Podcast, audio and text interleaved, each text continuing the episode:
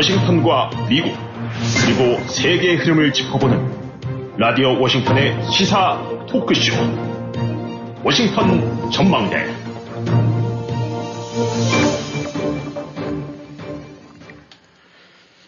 청취자 여러분 안녕하셨습니까? 인간의 생명의 소중함은 어떤 이유로도 대체할 수가 없음에도 불구하고 세상이 삶이 좋은 세상, 편안한 세상이 될수록 인간 생명의 존엄성은 헌신짝처럼 버려지고 있는 현실이 안타깝기가 그지없습니다.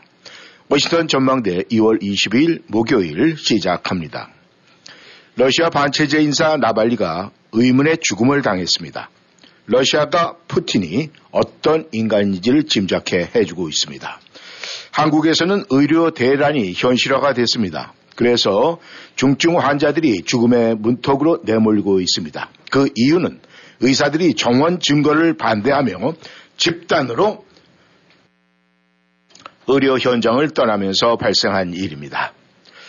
또 우크라이나는 전쟁에서도 밀리고 있는 판에 국토가 온통 지뢰밭으로 변했다는 안타까운 소식이 전해지고 있습니다. 오늘 워싱턴 전망대 러시아 소식부터 알아보도록 하겠습니다. 오늘도 김영일 해설위원 함께 하십니다. 네, 김현이 뭐 연휴가 끼고 이래가지고 오래간만에 워싱턴 전망대에서 만나는 것 같습니다. 네, 한참 만이죠. 예. 네. 아, 러시아에서 참 이 세상을 지금 또 시끄럽게 하고 있습니다. 반체제 인사 나발리의 의문의 죽음으로 이 세계가 지금 굉장히 시끄러운데 이 지금 상황이 어떤 식으로 전개가 됐고 지금 어떻게 진행될 것 같습니까? 네, 일단 지금 나발리가 갑자기 아, 이렇게 감옥에서 이제 시베리아 감옥에서 사망한 것이 이제 며칠이 됐죠. 네. 아, 물론 이제 그 전에 독살 그 그런 걸 시도를 음모에 이제 걸려갖고 어 실제로 독일인가 거기서 이제 머물면서 치료도 했다가 다시 들어갔죠. 네. 어, 사실 참 쉽지 않은 일이죠. 어, 이 뻔히 자기를 그런 죽음으로 내몰 수 있는 사람이 멀쩡히 앉아 있는 그런데 네. 그런 체제 속으로 다시 들어간다는 게 이 참 보통 사람으로는 설 수 없는 그런 용기 내지 어떤 에, 이제 그런 거로 봐야 되는데 어쨌든 안타깝게도 이제 그래도 뭔가 아, 이제 러시아의 희망으로 어, 남아 있으면서 이제 하나의 응집력을 어, 모을 수 있는 그런 구심점이 될까 했었었는데 네. 어, 갑자기 이제 그 시베리아 감옥에서 죽었는데 뭐 그때 소련 당국이 그러니까 러시아 당국이 밝혔던 건 뭐 산책 갔다 오난 다음에 배란간 의식을 잃었다. 네. 근데 뭐 그 사망 전후 때 나온 행적 보게 되고 나면 뭐 건강도 멀쩡했었고 네. 또뭐 그저 재판 때도 전혀 이 어떤 그 의사 표시라든가 행동에 있어서 문제가 없었었는데 네. 그야말로 갑자기 돌은 그냥 이제 이렇게 사망을 하게 된 것 같아요. 이제 이러다 보니까 전 세계에서 이제 미국을 포함해서 러시아 내에서 일부를 포함해 갖고 이제 푸틴 쪽이 아, 아 뭔가 이 어떤 비밀 뭔가 저런 걸 손을 통해 갖고 네. 이제 저 나발리를 아, 이제 저렇게 죽게 만들었다. 특히 네. 이제 부인 같은 경우도 그렇게 오고 아마 모든 사람들이 믿고 있는 대로 아, 그런 것이 아니면 설명이 안 되는 이제 그런 상황이 됐죠. 네. 그래갖고 미국 같은 데서 또 유럽 같은 데서 이제 지금 그 러시아에 대한 어떤 제재, 어, 강력한 제재 같은 것들을 지금 준비를 하고 있는 것 같고. 네. 그러니까, 예, 뭐 러시아에서 뭐 다른 거를 지금 푸틴이 있는 한 기대하기 어렵긴 합니다만, 네. 아, 저렇게 저런 식으로 그 야권 지도자를 아, 저런 식으로 어느 날 어느 순간에 저렇게 그냥 저 세상을 뜨게 어, 암살할 수 있는 저런 시스템, 저런 체제가 지금 그 엄연히 존재하고 있고 또 하나 세계 강국으로서 어, 또 초강국 중의 하나로서 어, 지금 행세를 하고 있는 것이 정말 오늘날의 현실인데 네. 또 그런 푸틴이 지금 우크라이나 전쟁이 내고 3년여째 아, 몹쓸 짓을 벌이고 음. 있고 그러면서도 천연덕스럽게 아, 다시 또 살아가고 있고 이런 걸 보게 되고 나면 이참 뭐 어, 세상이 그렇고 특히 이제 국제사회, 국제정치에서는 더더욱 그렇긴 합니다만 뭔가 정의라는 것이 여긴 존재하지 않는가. 네. 어떻게 이제 저런 악인, 어, 저런 그 인들이 저렇게 여전히 판치고 어, 득세하고 할 수 있는 그런 것들인지가 참, 어, 이 마음이 착잡해지죠. 네. 어쨌든 지금 일단 나발리 죽음을 두고 어, 여러 형태로들 이제 반발들을 하고 비난들을 하고 있긴 하지만 네. 뭐 사실 뭐 우크라이나 우크라이나 전쟁도 이렇게 옆에서 보면서 지, 느껴지는 거긴 하지만 별 소용이 없지 않습니까? 음. 아무리 비난을 하고 뭐 저렇게 힘을 모아서 무기를 공급하건다 하더라도 결국은 음.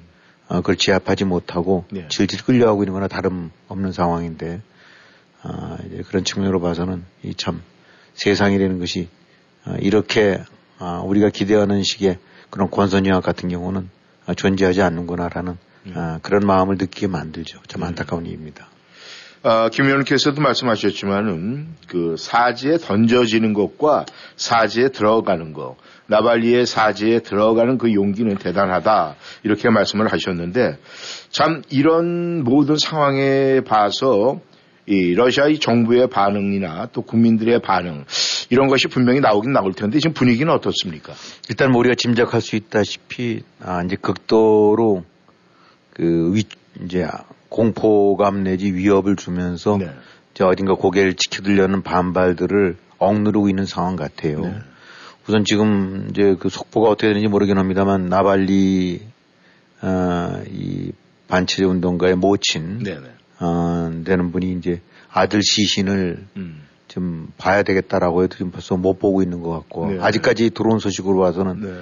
아, 모친이 내 가족이 이렇게 시신을 봤다는 얘기는 없습니다. 네.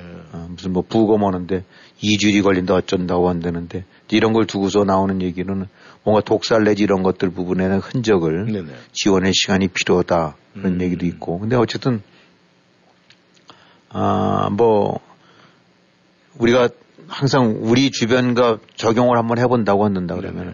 만약에 지금 뭐 바이든에 대해서 어 이제 비난의 소리를 내거나 다른 목소리를 내고 있는 네. 뭐 어느 정치가가 네. 아, 이런 식으로 해서 무슨 노스캐롤라이나 감옥에서 아니면 알래스카 감옥에서 흔적도 없이 베란간 죽고 네. 그다음에 시신 부검도 못하고 음. 가족도 못 만난 상태로 만약에 미국이 있던데면 그 미국은 상상이 안 되는 일 아닙니까? 그렇죠. 미국도 물론이고 한국도 마찬가지죠. 네. 아, 한국에서 대통령에 대해서 어, 이 어떤 비난을 하거나 아니면 어, 체제 그런 어, 어떤 의견을 달려고 있는 사람이 어, 비난 발언을 했, 는데그 사람이 뭐 없어졌다. 음. 뭐 강원도 감옥에 있었는데 어느 날 베란간 죽어버렸다. 네. 그 다음에 가족은 시신도 못 본다. 부검 내지는 판단도 못 한다. 네. 그 다음에 거기에 모두 추모 집회 모였더니 모조리 잡아간다. 음. 이런 게 만약에 한국서 일어났다. 네. 미국서 일어났단다 그러면 도저히 모든 사람들이 그야말로 말도 안 된다. 음. 어떻게 라고 할 거지만 그 지금 버젓이 일어나고 있는 데가 좀이 바로 러시아죠. 네. 음, 이게 뭐 여러 가지 여러 가지 그 가능성들이 이제 이렇게 갑자기 죽은 거에 대해서는 얘기도 있긴 하지만은 네. 하여튼 뭐 이제 여러 가지 설 중에서 이제 암살설 같은 경우를 보게 되고 나면은 그 나발리가 그렇게 사망하기 전에 어, 이 야외에 있는 독방 공간이라는 거니까 야외 무슨 에, 그러니까 저기 시설이 이제 그 난방 시설이 없는 그런 장소인가 보죠. 네. 거기에서 한 2시간 30분 넘게 바깥에 놔뒀대요. 네. 근데 그 당시에 그, 그, 그때 기온이 거의가 영하 27, 8도 정도가 됐을 때입니다. 음. 근데 뭐 저는 의사가 아니긴 하지만은 일반적으로 추운 곳에 장시, 그러니까 방치해 두게 되고 나면 네네. 혈액순환이 최소한도로 줄어든대요. 음. 아마도 뭐 혈관도 위축되고 줄어들겠죠. 네네. 어. 근데 그런 상황에서 KGB 원들 같은 경우는 심장 같은 데다가 일정 타격을 가게 되면 그냥 그냥 절명해 버린대. 음. 그렇게 되고 나면 이거는 심장 급정지 뭐 이런 식으로 음. 부검을 하더라도 네네. 심장이 배란간 정지한 음. 거니까. 근데 지금 나발리 가슴 쪽에 큰 멍이 있다는데 네네. 그것도 뭐 아직은 확실하게 규명된 건 아니고. 음. 그러니까 아 이런 식으로 해서 어 저기 방치했다가 가슴에 일격을 가하는 식으로 해서 그냥 현장에서 사실상 어, 곧장 그 저기 숨져버리게 하는 네. 뭐 이런 얘기도 좀 나오고 있고 음. 독살설도 있고 그러긴 하지만 어느 것이 규명은 된 건 아니긴 합니다만은 지금 같은 러시아는 어, 그 분위기가 뭐 그야말로 살벌하게 지금 이 점에 가서 입을 다물고 네. 어, 그냥 다물게 하고 이렇게 봉쇄하는 그런 시스템인 것 같아요. 음. 예, 뭐 러시아가 어떤 나라인지 뭐 이미 모르는 건 아닙니다만 이렇게 단편적으로 나오는 거 보게 되고 나면 어, 뭐 미국 국적을 가진 이중 국적자 저 학생이랬는데 네. 어, 볼티모어에 있는 메릴랜드에 있는 저 그 대학을 다니는데 아마 러시아를 갔나 본데 그 뭐 몇 년 전인가 그 저기 우크라이나 쪽에 무슨 자선 행사 때 51달러인가를 기부한 기록이 나왔대요. 네. 그러니까 반역자로 해서 체포돼 갖고 네. 어, 어, 최대한으로 징역 20년까지 받을 수 있다는 식으로 해서 네. 어, 억류가 됐다라고 그러더라고요. 네. 그러니까 이런 나라입니다, 러시아가. 음. 우리가 바라보는 무슨 뭐 어, 생각하는 그냥 닥터 집하고의 나라가 아니야. 뭐 네. 그것도 뭐 물론 영화의 장면만 낭만적으로 생각하긴 네. 하지만은 내막적으로 보게 되고 나면 그것도 역시 이제 아, 얘기는 다릅니다만은 이 러시아라는 데가 지금 음. 오늘의 지금 러시아는 오늘의 푸틴 밑에 체제에서는 지금 어떤 일이 벌어지고 있는지 네. 어, 51달러를 기부했다라 해서 반역죄로 몰아갖고 음. 징역 20년을 때릴 수 있는 나라 음. 그것이 그대로 수용되고 있는 나라 근데 참 아, 시, 뭐 신기하다고 할 수보다는 황당한 게 네. 이런 또 푸틴을 트럼프는 일체 비난을 안 해요. 음. 아, 이걸 두고 자꾸 이제 다들 온, 온 세계가 아, 모든 사람들이 푸틴을 비난하는데 트럼프는 안 한다는 식으로 계속 얘기가 나옵니다. 네. 그러면서 거꾸로 너 어떻게 생각하냐 하게 되고 나면 나발리가 자신이고 음. 아, 바이든이 푸틴인 것처럼 해서 네. 자기가 탄압당하고 있다. 음. 아, 뭐 탄압당했다고 얘기는 할 수는 있는데 네. 아, 그러나 푸틴의 이 행태에 관해서는 국가 지도자라고 한다고 하면 정상적인 사고 판단을 가진 사람들이면 이건 당연히 비난을 하고 어떤 식이든 응징을 가할 수 있는 방법들을 얘기해야 되는 것 같은데 이건 뭐 정치적으로 어떤 견해화를 떠나서 어, 참, 그, 핵, 핵에 망측한 사고방식을 가진 그런 논리 같아요. 네. 푸틴을 옹호하거나 비난을 안 한다는 거는. 음. 어, 그래서 뭐 이걸 갖고 계속 뭐 저기 이제 미국 언론 쪽에서도 어, 제 얘기를 하고 또 관련다들이 인터뷰 이런 걸 통해서 물어보고 그러는데 네. 끝까지 푸틴에 관해서는 아, 어떤 그런 류의 이런 행동에 관해서 비난 안 한답니다. 네. 아, 이런 것들은 참 아, 이 저 트럼프라는 사람도 참 알 수 없는 사람이죠. 네. 어, 바로 이런 이런 류의 환경이 있기 때문에 푸틴이 여전히 존재할 수 있는 것 같은 것 같고 네. 또 여전히 어, 권좌에서 철권을 휘두르는데 음, 아까도 말씀드렸지만 이제 앞으로 뭐 이제 러시아는 어떻게 되는가 아마 많은 젊은이들이 이제 그런 얘기도 나와요. 이 나발리가 하나의 횃불처럼 돼 갖고 네. 어, 설령 지금 감옥에 수감돼 있긴 했지만은 네. 정신적인 지주가 됐었는데 저렇게 이제 꺾이게 되고 나니까 네. 비명 행사를 하게 되고 나니까 이제 어, 전부 낙담을 하게 되죠. 음. 그다음에 반체제라고 할 수 있는 이런 류의 정부에 대해서 대항하고 뭔가 정의를 추구하고자 하는 사람들이 또 소순이 있을 텐데 네. 이 사람들 입장으로 봐서는 야 나발리 같은 정도의 국제적으로 음. 다 알려진 그래서 어떻게 보면 아무리 독재자라 하더라도 함부로 건드릴 수 없는 것이 뭐 그런 것도 있지 않습니까? 그렇죠. 과거 음. 이제 유신 때 뭐 김대중 네, 네. 또뭐 이런 식으로 해서 음. 저거 했듯이 어떻게 보되고 나면 그 이제 명망가 급으로 올라가게 되고 나면 아무리 아 저 권력 독재 권력 자체에서 눈에 거스린다 하더라도 손을 댈 수가 없는 것 같은데 네.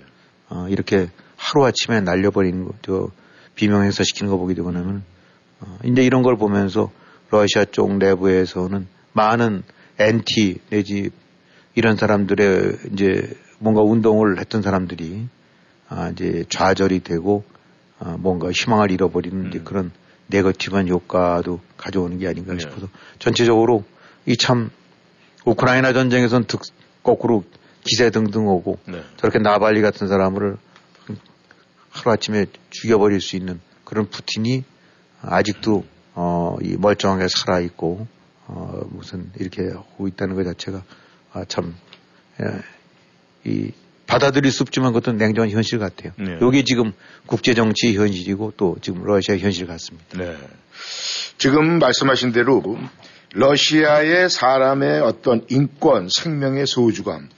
참 이런 거는 뭐 잊어버리고 버린 지가 오래인 듯한 그런 생각이 드는데 예, 사실 지금 우크라이나 전쟁 그 전쟁 터 안에서도 이런 현황이 계속 벌어지고 있는데 말이죠. 지금 우크라이나 전황은 좀 어떤 식으로 흘러가고 있습니까? 네, 일단 뭐 우크라이나가 밀어붙이는 것 쪽 부분은 이제 이미 그 트렌드가 바뀐 것 같고요. 네. 음, 러시아가 이제 오히려 약간 이제 고개를 쳐들면서 역공을 해 나오는 상태고, 어, 그 다음에 이제 다시 점령했던 데를 조금씩 조금씩 다시 되찾고 있다라고 할까. 이제 우크라이나가 수복했던 데를 네. 뭐 그런 상황인 것 같은데, 아, 하여튼 종합적으로 봤을 땐 그렇습니다. 이 보니까 우크라이나가 지금 대, 이제 승기를 잡은 것도 아니고 그렇다고 완전히 지금 패퇴해서 몰락하고 있는 건 아닌 것 같고 네. 어, 러시아가 다시 공세로 나서긴 했었지만은 아, 밀어붙일 만한 그런 충분한 여력을 지닌 건 아니고 네. 지금 여러 가지 형태로 이제 전력 평가들이 나오는 걸 보게 되고 나면은 아, 뭐 특히 이제 기갑 이런 저 측면에서 최전투 탱크 같은 경우가 3,000대 이상이 이제 러시아가 네.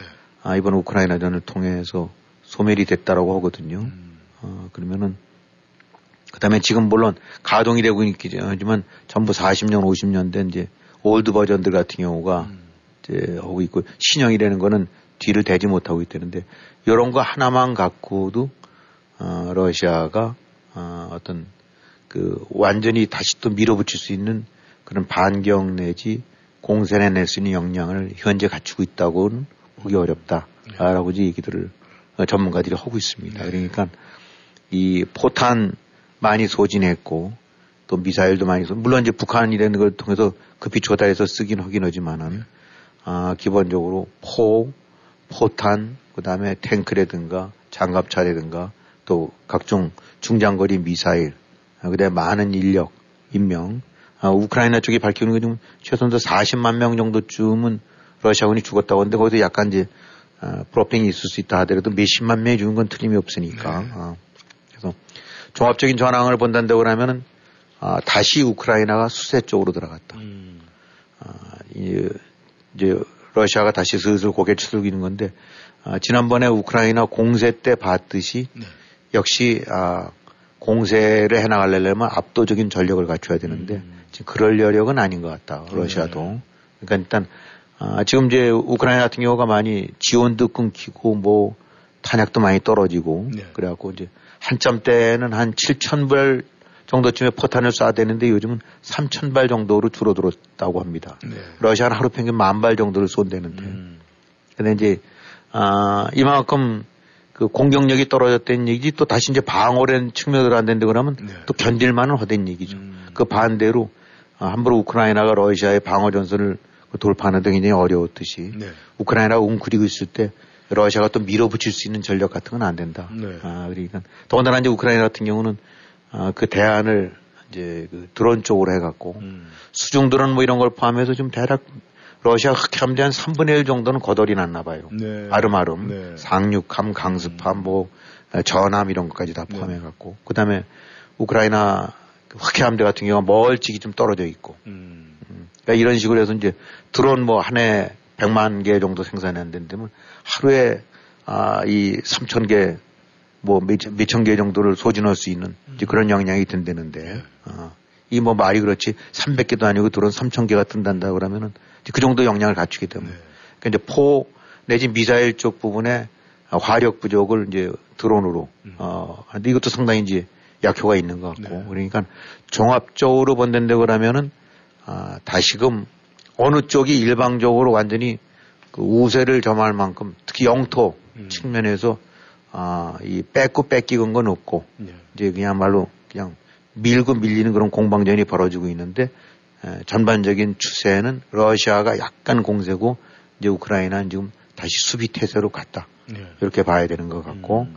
그다음에 정 전쟁 같은 경우는 그렇기 때문에 어느 쪽도 결정적으로 좀 적어된 상태가 아니기 때문에 장기전으로 갈 수 있고 네. 1년, 2년으로 갈 수도 있는데 우크라이나가 웅크리고 어, 내 축적하면서 하게 되면 지금 이제 웅크릴 때는 상대적으로 전력 소모가 좀 적으니까. 네.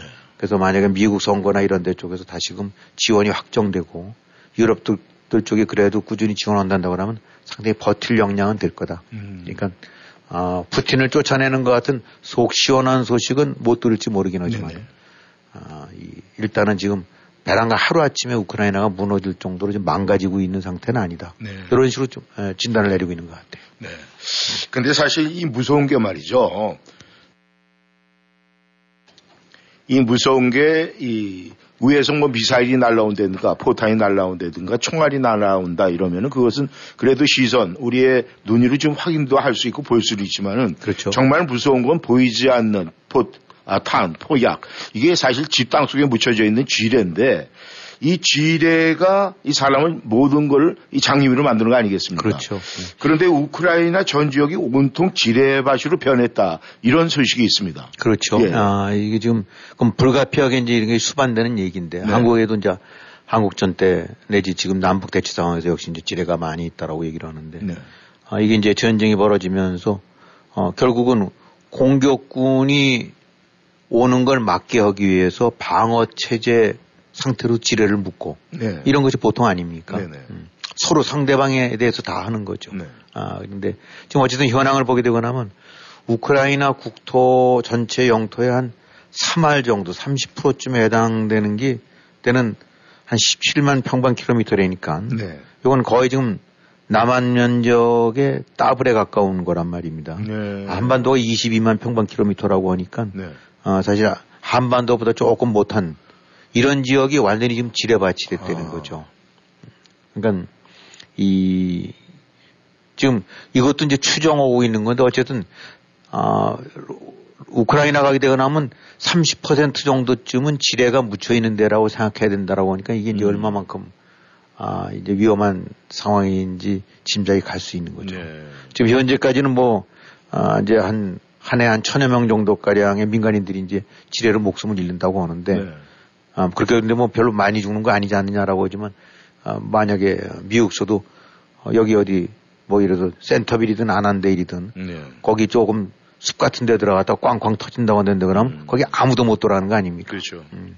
근데 여기서 지금 이 특히 이제 우크라이나에서 지금 저 나오는 피해들 같은 경우는 아, 대부분의 이제 농부들. 음. 그러니까 어차피 이제 치고받고 무슨 포탄 전차가 왔다 갔다 하고 오면서 네. 어, 전장으로 됐다가 뭐 그것이 하루 종일 1년 내내 전장이 아니라 소강 상태가 될거 그렇죠. 아닙니까? 그렇게 되면 또 사람들이 뭐 밭도 가려고 하고 음. 모두 심으려고 나올 거 아닙니까? 그렇죠. 근데 그때 네. 어, 바로 그 밭, 논, 구릉지가 온통 지금 지뢰밭이 돼 있기 때문에 음. 아, 이거를 아, 이게 그 피해가 이제 거기서 나오는 거죠. 그러니까 네. 어, 군인이라든가 이런 사람들 같은 경우는 물론 역시 전장에서도 피해가 나오긴 하지만은 후방이라고 할 수 있는 아니면 전장과는 관계가 없는데 지역에서도 한때 전장이었다가 네. 아, 치고받고 했었을 때는 밀고 밀렸을 때는 어, 그것이 뭐 가리지 않고 그런 상태에서 이제 지뢰가 살포가 되니까 네.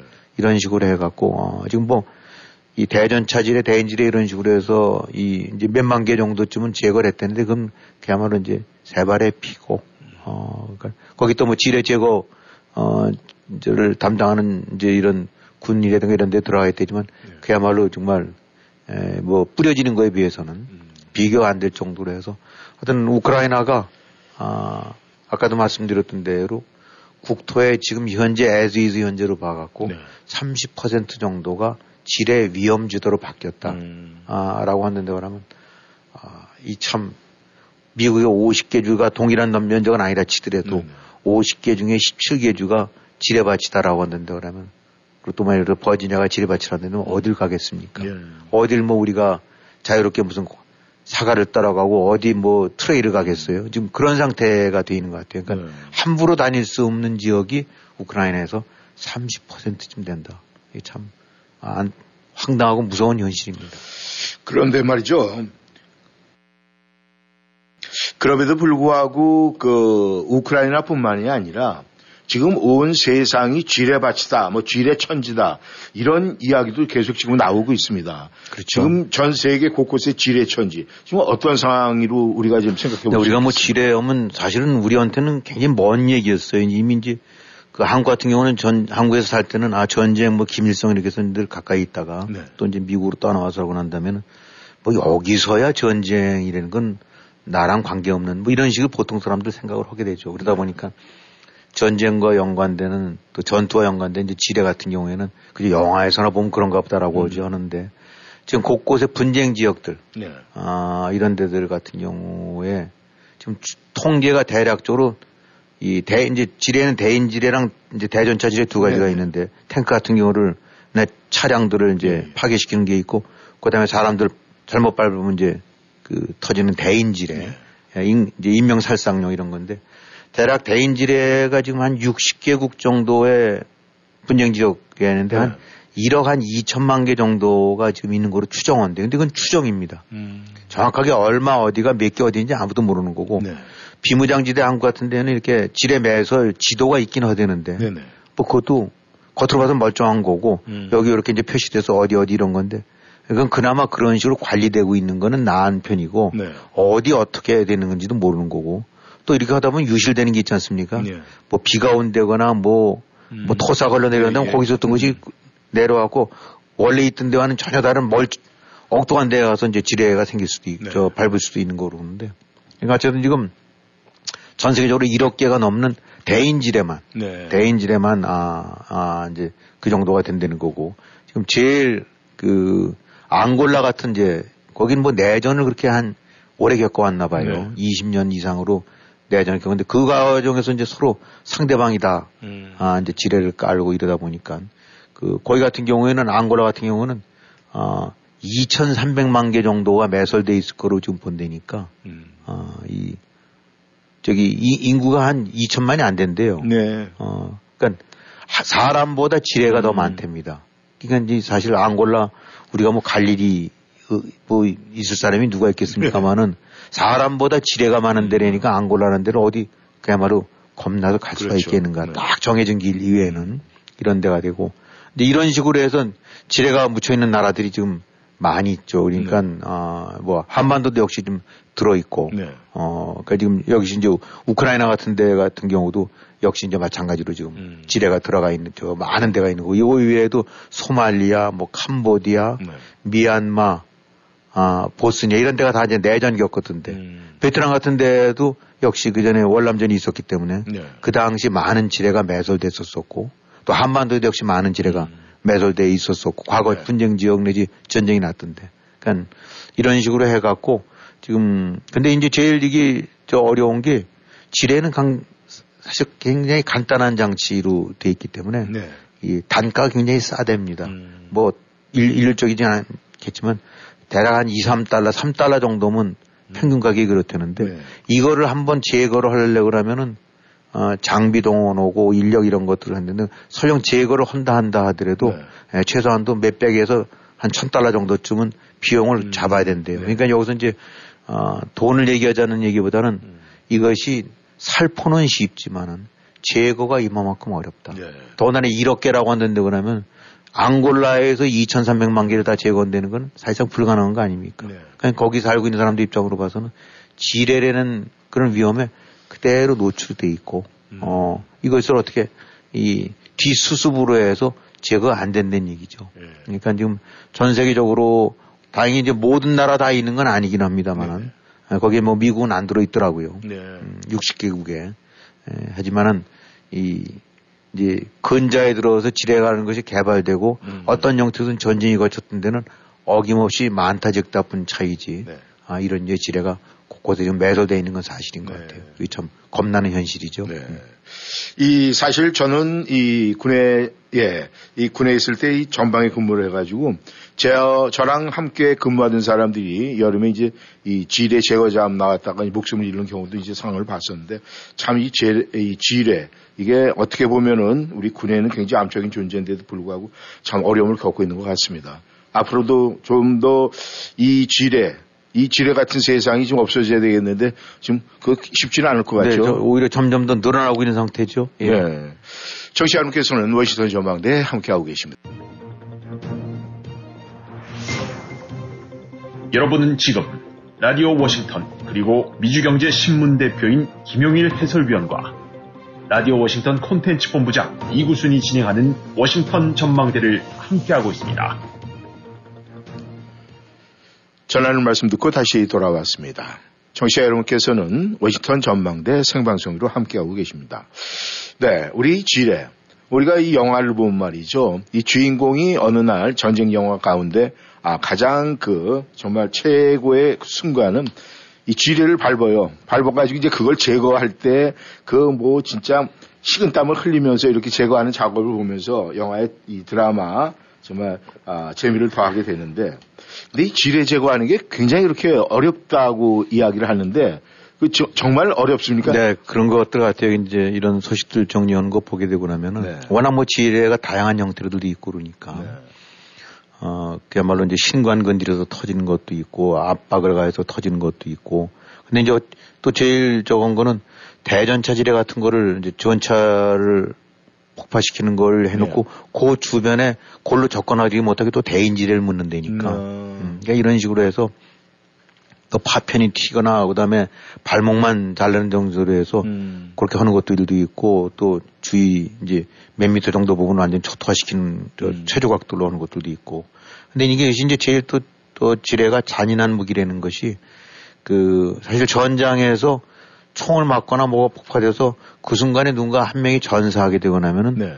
다른 병사들 같은 경우는 일단 움직일 수는 있죠. 음. 이미 전사가 됐으니까. 네네. 네. 근데 이 발목질의 같은 용어로 해갖고 이런 것이 사실상 적군의 상대방의 전력을 더 약화시키는 목적으로 한다는 건데 음. 발목 내지 무릎 아래 같은 데가 다쳐지고 나면은 네.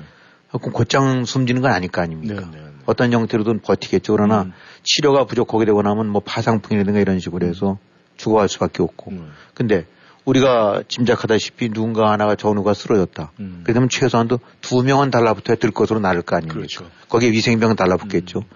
이러니까 누군가 하나가 발목지뢰로 부상을 입고 나면 네 명 정도쯤의 전력을 순식간에 아, 무력화시키는 효과가 있기 때문에 오히려 어, 발목 지뢰가 더 효과적이다. 예. 라고는 그러니까 참뭐 전쟁이 상대방을 죽여야만 되는 것이 어쩔 수 없는 음. 숙명이긴 하지만은 이제 바로 예, 그런 잔인한 점이 거기 있는 거죠. 예. 근데 이런 걸 하려고 하면 결국 우리 영화 같은 데 보게 되면 헬멧 같은 데 쓰고 뭐 이렇게 해서 조심조심 음. 파내 갖고 뭐 이렇게 제거하고 이런 건데 음. 그런 건뭐 영화의 한 장면이고 네.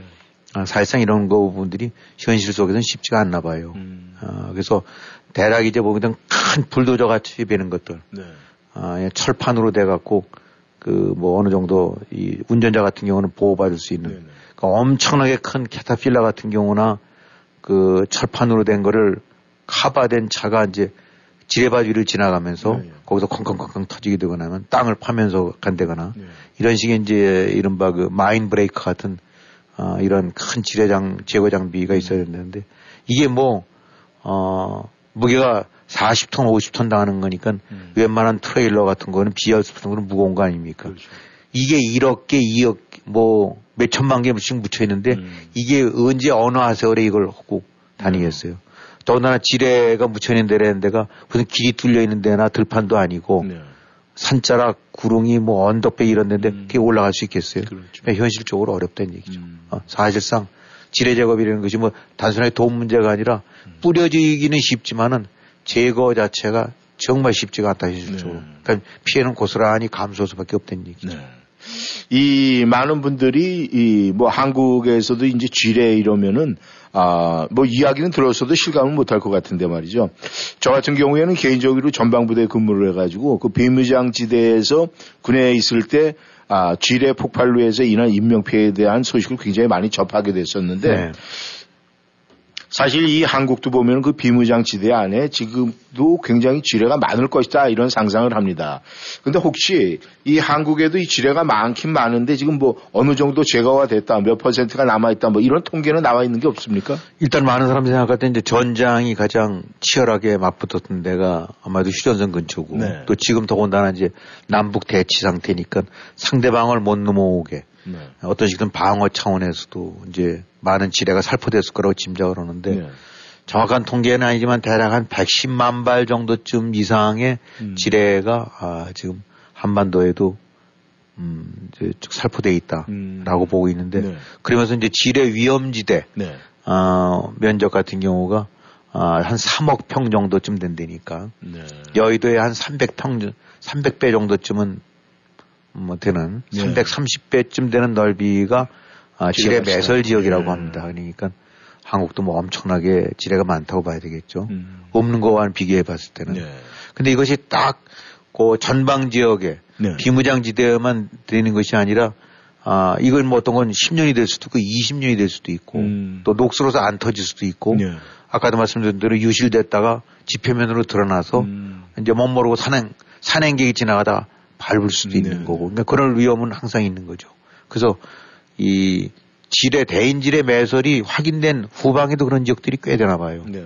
어, 뭐, 통계해 보게 되거나 하면 서울에도 있고, 부산에도 두 군데인가 있고, 아, 그것도 확인된 것만. 네. 인천에도 있고, 울산에도 있고, 뭐, 경기도에도 열, 열대 군데가 있고. 그래갖고, 어, 이런 데서는 확인돼서 딱 그거 하나만 있는 것이 아니라 여기서도 대인지뢰가 음. 나왔다는 얘기죠.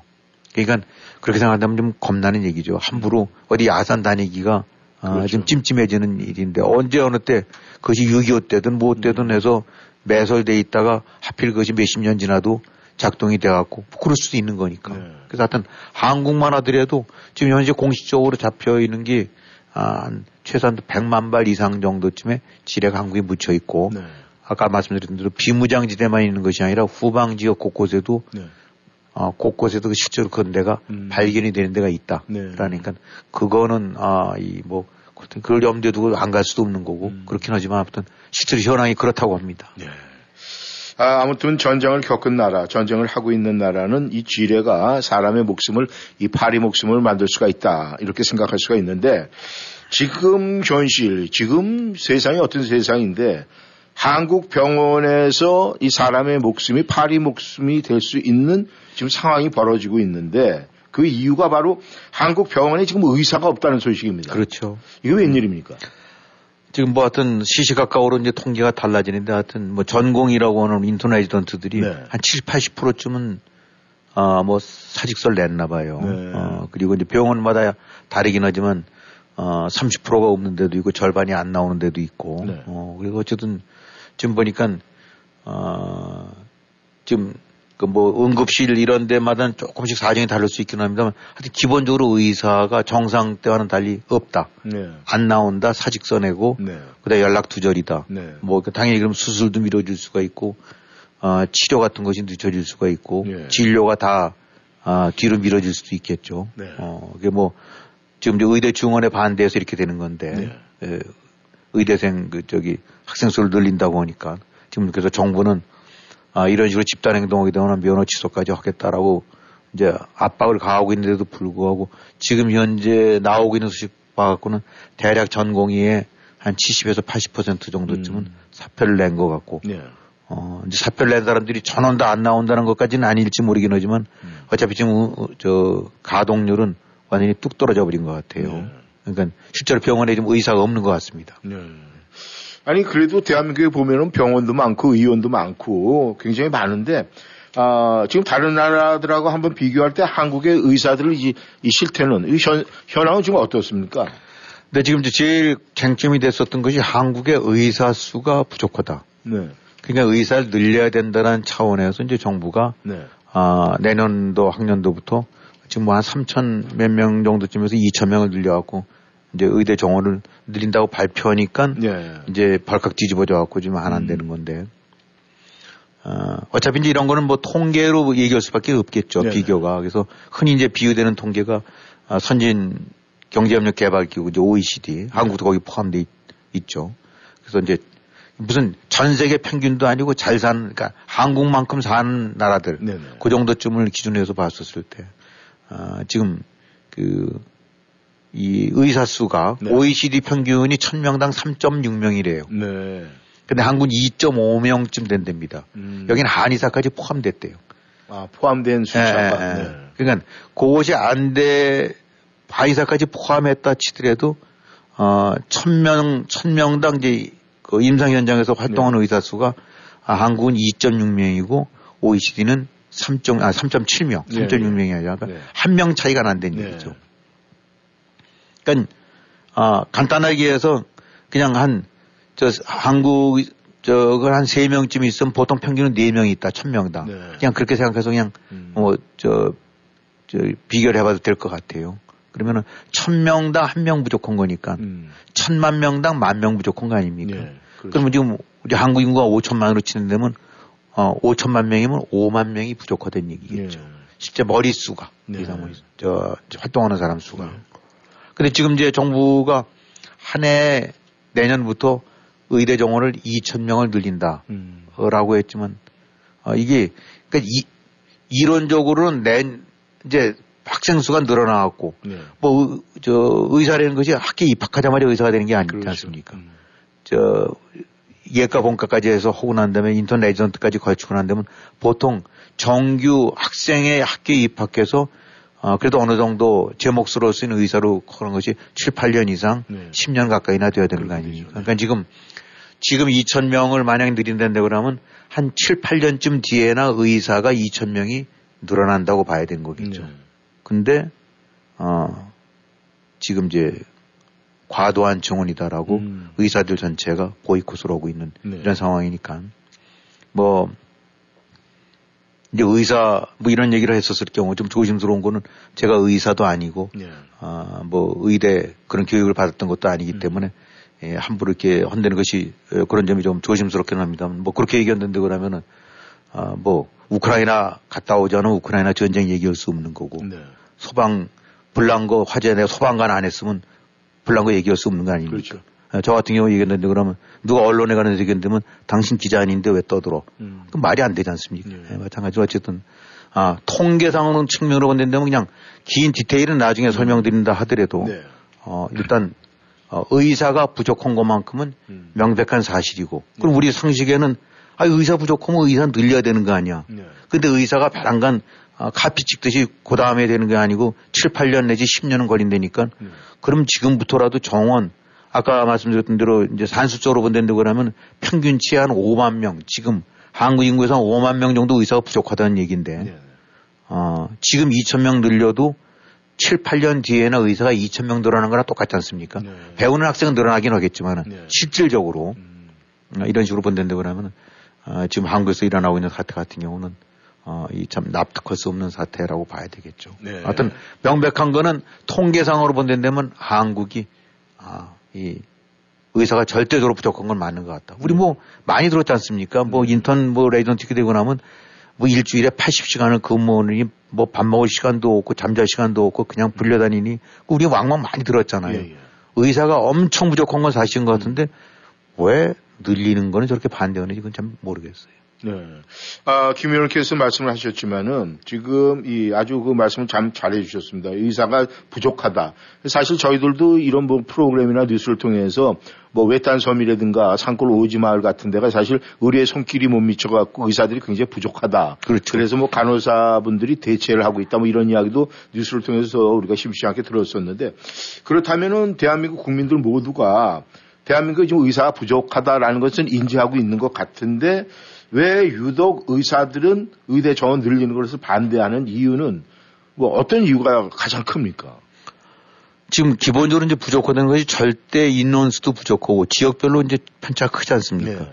그나마 서울이라든가 이런 수도권은 좀 괜찮은 편인데 네. 어, 지금 통계 나오는 거 보게 되고 나면 한국 국민 가운데 한 15%, 그러니까 7명 중에 1명 정도는 네. 어, 위중한 상태에서 대처할 수 있는 그런 의료 시설이 없는 데 살고 있대요. 네. 그러니까 이래서 무슨 어디 신근경색이라든가 음. 뭔가에 속에 들어나면 초를 다투는 것들 있지 않습니까? 네네. 어, 거기서 뭐 병원까지 가려면 4시간 걸린다, 3시간 걸린다, 이미 음. 끝난 거죠. 음. 그러니까 이제 그런데 뭔가 의료시설이 있고 의료가 있어야 되는 음. 의사가 있어야 되는 게 없된 얘기죠. 음. 수도권에는 좀 그나마들 큰 병원들도 있고 그렇다 음. 치더라도. 근데 이제 뭐 의사들 얘기로는 여러 가지 얘기 들어오죠. 무슨 이제 자질이, 아, 이 교육의 질이 뒤떨어진다. 의사 학생, 수가 배란간 늘어나게 되거나 하면 마땅한 그, 그 교육 질이 떨어진다. 네. 뭐 그럴 수는 있을 거예요. 그러면서 이제 예를 들었던 것이 그 시신과 이제 뭐 의사들 되려면 시신을 해부해 가면서 네. 신체 구조라는 걸 보는 거 있지 않습니까? 네, 네. 뭐 그런 게 에, 인원이 많아지게 되거나 하면 주목도가 떨어지고 그런다라고 음. 하는데 뭐 그럼 그럴 수는 있을 거예요. 네. 아, 그러나 뭐 우리가 그냥 보통 사람들 생각할 때 강의나 일반 강의 같은 거에 10명 드는데 20명 드는다고 강의질이 떨어진 건 아니지 않습니까? 그렇죠. 예, 그러니까 뭐 어쨌든 주장들이 의료 교육 질이 떨어진다. 네. 아, 음. 그다음에 앞으로 인구가 줄기 때문에 네. 미래는 의사가 너무 많아진다. 음. 라고 얘기했는데 이것도 논리적으로는 좀 안 맞는 네. 게 뭐냐면 아, 인구가 주는 건 맞죠. 네. 아, 점점 점 줄어들고 건 많은데 여기서 더 하나 강과해서는 안 될 것이 아, 그 인구가 줄어들긴 하지만 지금 제일 또 하나의 큰 문제는 고령 아닙니까? 네. 그럼 우리도 살다시피 많이 느끼긴 하지만 우리 젊었을 때 어디 병원 갑니까? 네. 아, 감기 정도나 있다 뿐이지 음. 병원 신세 질 일이 웬만한 사람들은 거의 없잖아요. 그렇죠.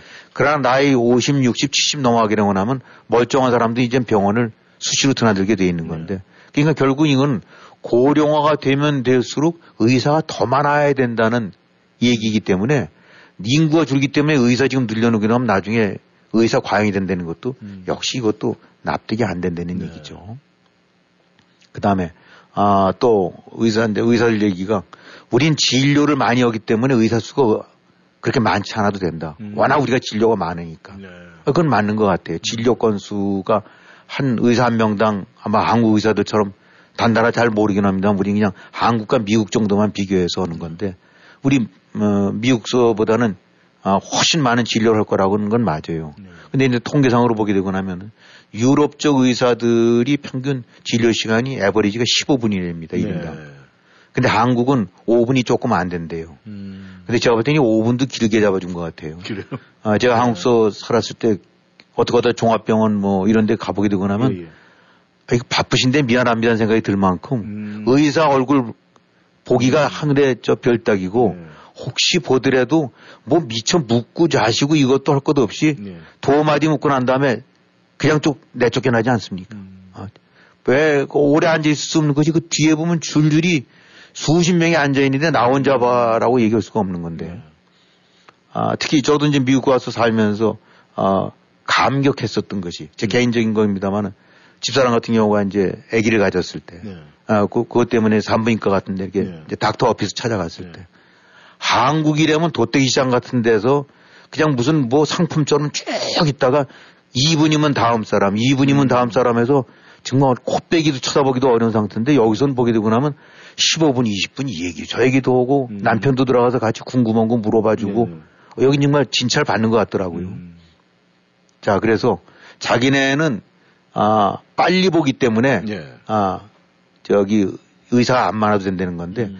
이 정상 진료 같은 걸 다 감안 안 된다고 하면 통계 보게 된다면 10% 정도쯤 조금 더 본다는 거예요. 네. 음. 그러니까 15분 볼 거 20분 봐야 될 거를 3분 보고 처리하고 다음에 진료를 했다라고 하는 거니까 네. 그것이 진료가 아니라는 얘기죠. 그러니까 음. 의료 지지나 이런 측면에서는 말이 안 된다는 거죠. 아. 그 다음에 또 지금들 보게 되고 나면은 그 이제 소득 같은 거 이런 거 갖고 얘기를 하는데 네. 아, 뭐 의사 되면 돈 많이 벌어야 되겠죠. 음. 잘 벌어야 될 테니까 또 어렵고 힘든 공부도 했었던 거니까.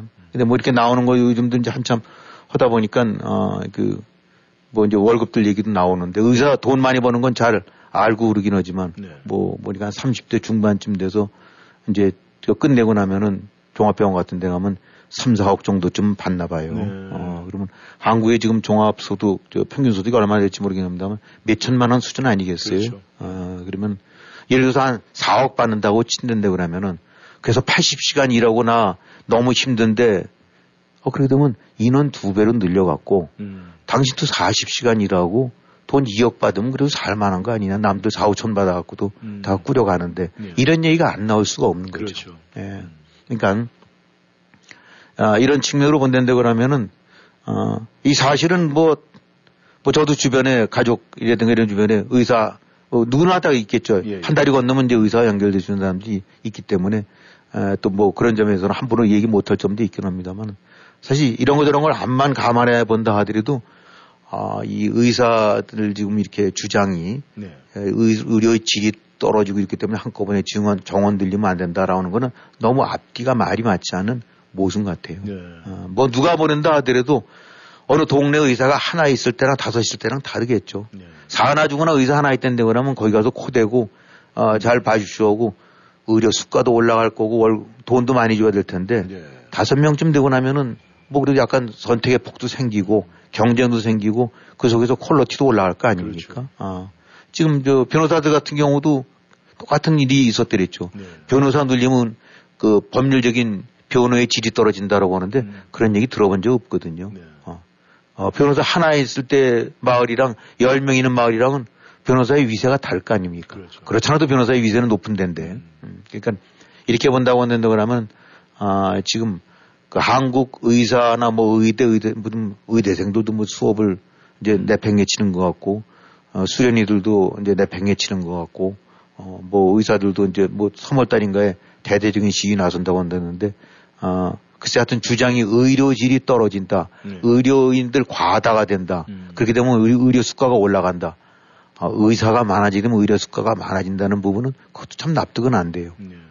아, 음식점 많아진데 음식값이 떨어지지 음식점 많아진데 음식값 올리는 그런 이상한 동네 있습니까? 네. 음, 그러니까 결과적으로는 앞으로 어떻게 될지 모르긴 하겠지만 지금 의사들 쪽에서 주장하는 거는 전 의사는 아니고 네. 역시 의대생도 아니어서 함부로 말할 어, 내막을 모르고 음. 그냥 저 밖에서 보는 소리일 수도 있긴 하지만 네. 이런 어차피 통계와 이런 걸 인용되는 거 보게 된다면 지금 한국의 의사 측이 주장하는 거 부분들 같은 경우는 음. 사실은 앞뒤가 안 맞는 어, 결국은 자기 밥그릇 관리, 음. 밥그릇 챙기겠다라는 거 이외로는 참 그 이 이 저 납득하기 어려운 점들이 많지 않은가 그런 생각은 들어요. 네. 아 이런 상황에서도 불구하고 이제 지금 이 정부에서는 강, 또 아, 상대 의료 측에서도 지금 강해, 강대 강이 아, 지금 대치를 하고 있는데 결국은 이 국민들의 의견이 판단의 기준이 될 것 같은데 지금 국민들의 어떤 판단의 기준이라든가 좀 어떤 식으로 마무리가 될 것 같습니까? 글쎄요, 뭐 지금 이거 관련해서 뭐 여론조사가 어떻다라는 부분들은 나온 건 없는 것 같아요. 아마도 네. 뭐 그런 것들 조사들 하겠죠. 네. 근데 글쎄 이게 모르겠어요. 지금 의사가 다른 건 다 떠나도 통계적으로 봤었을 때 네. 지금 예를 들어 의사가 한 10만 명인데 의사를 배란간 어디서 20만 명으로 만든다고 한다고 그러면 음. 그건 문제가 될 수 있어요. 근데 아, 의사라는 사람을 하나 만들어내고 키우는데 10년이 걸린다고 본다고 그러면은 아까도 설명드렸던 대로 의사가 정식 의사가 새로 태어나는 것이 7, 8년 뒤로 봐야 된다고 그러면 네. 지금 상태에서 당연히 10년 전부터 준비해야 되는 거 어쩌면 늦은 거 아닌가 싶어요. 음. 이것이 올바른 판단이라고 보는데 네. 이것이 무슨 정치적으로 표를 좀 얻으려고 윤석열 정부에서 이렇게 뭐 얘기들도 하고 그럴 수도 있겠는데 아 그거와는 관계없이 지금 사실 소아과 같은 경우 애를 아프게 되면 갈 데가 없고 음. 어 그 다음에 뭐 지방 조금만 서울 벗어난다 하더라도 의사 찾기가 어려운 거 아닙니까? 네. 걸핏하면 그냥 음. 저 구급차 타고 서울 서울대 나 올라오고 뭐 이재명 이런 사람도 음. 멀쩡하게 부산에 있다 올라 어딘가 멀쩡하게 할 수 있는 데서 올라온 거 아니에요. 네. 오로지 서울로 서울로 음. 어, 대도심 거기에 한정된 그쪽으로만 몰려드는데 당연히 늘려야 되지 않겠습니까? 네. 아 그러니까 이건 뭐 정치적으로 뭐가 깔려 있는지 뭐가 있는지 모르긴 하지만 네. 이런 류의 것이 특히 다른 데도 아니고 국민의 하나 너남집 것이 다 생명을 담보로 오고 있는데서 그 생명을 담보로 보이콧으로 오고 집단 행동으로 한다는 거는 이거는 이건 용납돼서는 안 음. 되는 게 아닌가. 과거에 레이건 대통령 시절에 항공 관제사들이 한번 파업한 적이 있었더랬죠. 네. 그 큰일 아닙니까 미국서 그렇죠. 비행기가 다 멈춰 쓰게 되거나 그럼 그 사람들 얘기가 우리 쓰게 우리가 손 놓게 되거나 비행기 다 멈춘다. 네. 그럼 뭐 미국의 경제 망가진다. 뭐 이런 식으로 했다가 군 관제사들 비상 동원하고 다 잘라버렸더랬죠. 네. 레이건이 여러 가지 중에서 뭐 레이건인 사람이 이 참 보면 얼굴도 호감도 있고 이렇게 많은 푸근하고 그래서 많은 사람들이 좋아하고 굉장히 인기도 좋긴 합니다만 정책적으로 치적상 뭐 이렇게 썩 잘했다고 얘기들은 안 돼요. 네. 아, 그러나 좋은 인상이 박혀 있죠. 음. 그러나 레이건에 대한 호의적인 평가를 했을 때 꼭 등장하는 것이 관제사 음. 파업대에 대한 강, 단호한 대처. 네. 이런 거가 등장이 됩니다. 그러니까 요거는 정책인 판단도 아니고 음. 국민 생명이라는 측면에서 어, 지역 이기주의와 똑같은 식의 집단 이기주의 같은 이런 행동들에 관해서는 저거는 원칙대로 단호하게 밀고 나가야 될 거라고 봐야 되는데 글쎄 어떻게 될지 어, 좀 지켜봐야 되겠습니다. 네. 네, 감사합니다. 네, 저희들 이 워싱턴에 있는 여러분들 말이죠. 이 당분간 이 한국 방문 좀 취소를 하든지 연기를 해야 될 것 같습니다. 괜히 한국 가서 아프신데 이 갈 곳도 없고 병원도 없고 의사도 없고 그러면 큰일 아닙니까? 그러니까 우리 워싱턴에 있는 여러분들 이 한국 방문할 때 나름대로 아, 좀 신경을 써서 스케줄을 조절을 해야 될 것 같습니다. 네, 김 의원님 오늘 수고 많이 네, 하셨습니다. 네. 정치 여러분 함께 해 주셔서 감사합니다. 저희는 다음 시간에 다시 만나겠습니다. 안녕히 계십시오.